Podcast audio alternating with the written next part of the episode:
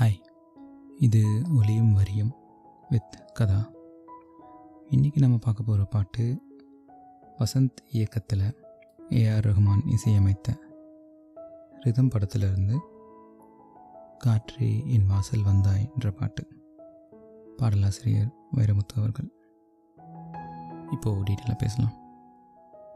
இந்த பாட்டோட சுச்சுவேஷன் பார்த்தீங்கன்னா மீனாவும் அர்ஜுனும் பேசிகிட்டு இருப்பாங்க. இப்போ மீனா கேட்பாங்க நீங்கள் இன்னும் கல்யாணம் பண்ணிக்கல? அப்படின்னு. அர்ஜுன் வந்து அவரோட கதையை சொல்கிறாரு அதில் வந்து அவருக்கு ஆல்ரெடி கல்யாணம் ஆகிருக்கு அவங்க ஒய்ஃப் ஜோதிகா. அந்த கதையை சொல்லும்போது அவங்க லவ் பண்ணது கல்யாணம். அது எல்லாத்தையும் அந்த பாட்டிலே சொல்லணும். ஸோ சாங் எப்படி ஆரம்பிக்கிறாங்கன்னா முதல்ல அந்த பையனும் பொண்ணும் ஹீரோ ஹீரோயினும் காதல் அப்படிங்கிற ஒரு விஷயத்துக்கு அறிமுகமாகறாங்க. ஸோ முதல் வரி பார்த்திங்கன்னா காற்றே என் வாசல் வந்தாய் மெதுவாக கதவு திறந்தாய் காற்றே உன் பேரை கேட்டேன் காதல் என்றாய் அப்படின்னு அந்த பையன் சொல்லுவார். ஸோ அவர் வந்து ஒரு ஏதோ ஒரு உணர்வு அவருக்கு வருது. அது காற்று போல் அவருக்கு தோணுது.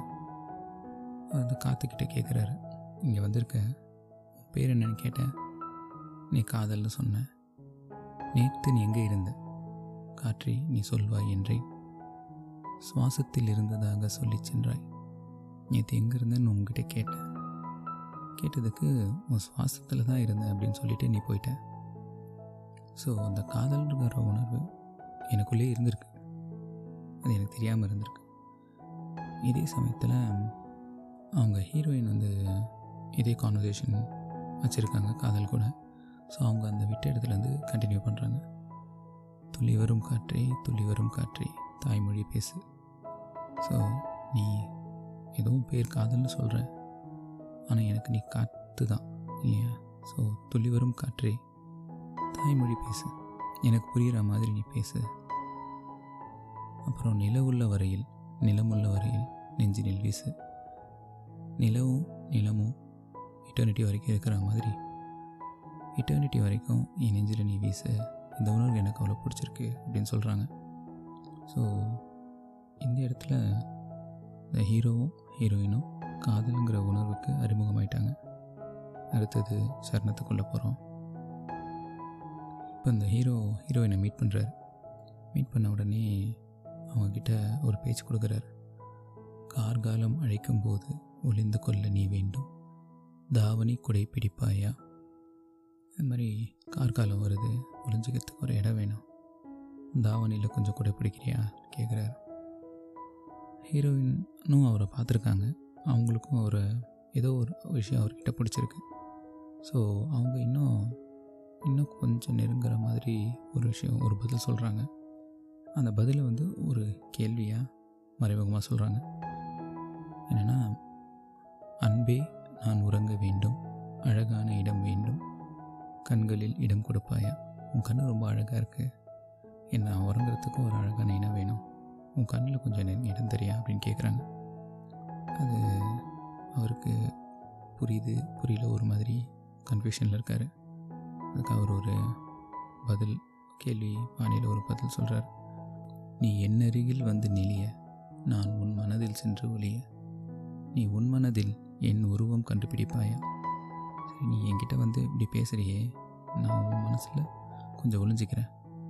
அப்போது நீ உன் மனதில் என் உருவம் கண்டுபிடிப்பாயா நீ கேட்குறாரு அவங்க கட் பண்ணிவிட்டு அதுக்கு பதில் வந்து மறுபடியும் மறைமுகமாகவே சொல்கிறாங்க பூக்களுக்குள்ளே தேனுள்ள வரையில் காதலர் வாழ்க. பூக்களுக்குள்ள தேன் எப்படி இருக்கிறது எப்படி இயற்கையோ அந்த மாதிரி காதலர்கள் வந்து வாழணும் சொல்கிறாங்க அவர் அதுக்கு அடுத்தபடியாக அதே விஷயத்த இன்னும் கொஞ்சம் பிரமாண்டமாக்கி பூமிக்கு மேலே வானுள்ள வரையில் காதலும் வாழ்க. பூமி மேற்கு மேலே வானம் இருக்கிறது எவ்வளோ நிச்சயமோ அது மாதிரி காதலும் வாழணும் அப்படின்னு சொல்லி அவர் வாழ்த்துறார். காதலையே வாழ்த்துறார். இப்போ இது வரைக்கும் ஹீரோவும் ஹீரோயினும் காதலை தனித்தனியாக மீட் பண்ணியிருக்காங்க. அப்புறம் ரெண்டு பேரும் ஒருத்தர் ஒருத்தர் மீட் பண்ணி காதலர்களாக மாறியிருக்காங்க. இப்போது அவங்களுக்கு கல்யாணம். கல்யாணத்துக்கு அப்புறம் அதோடு சேர்ந்து தாம்பத்தியம்.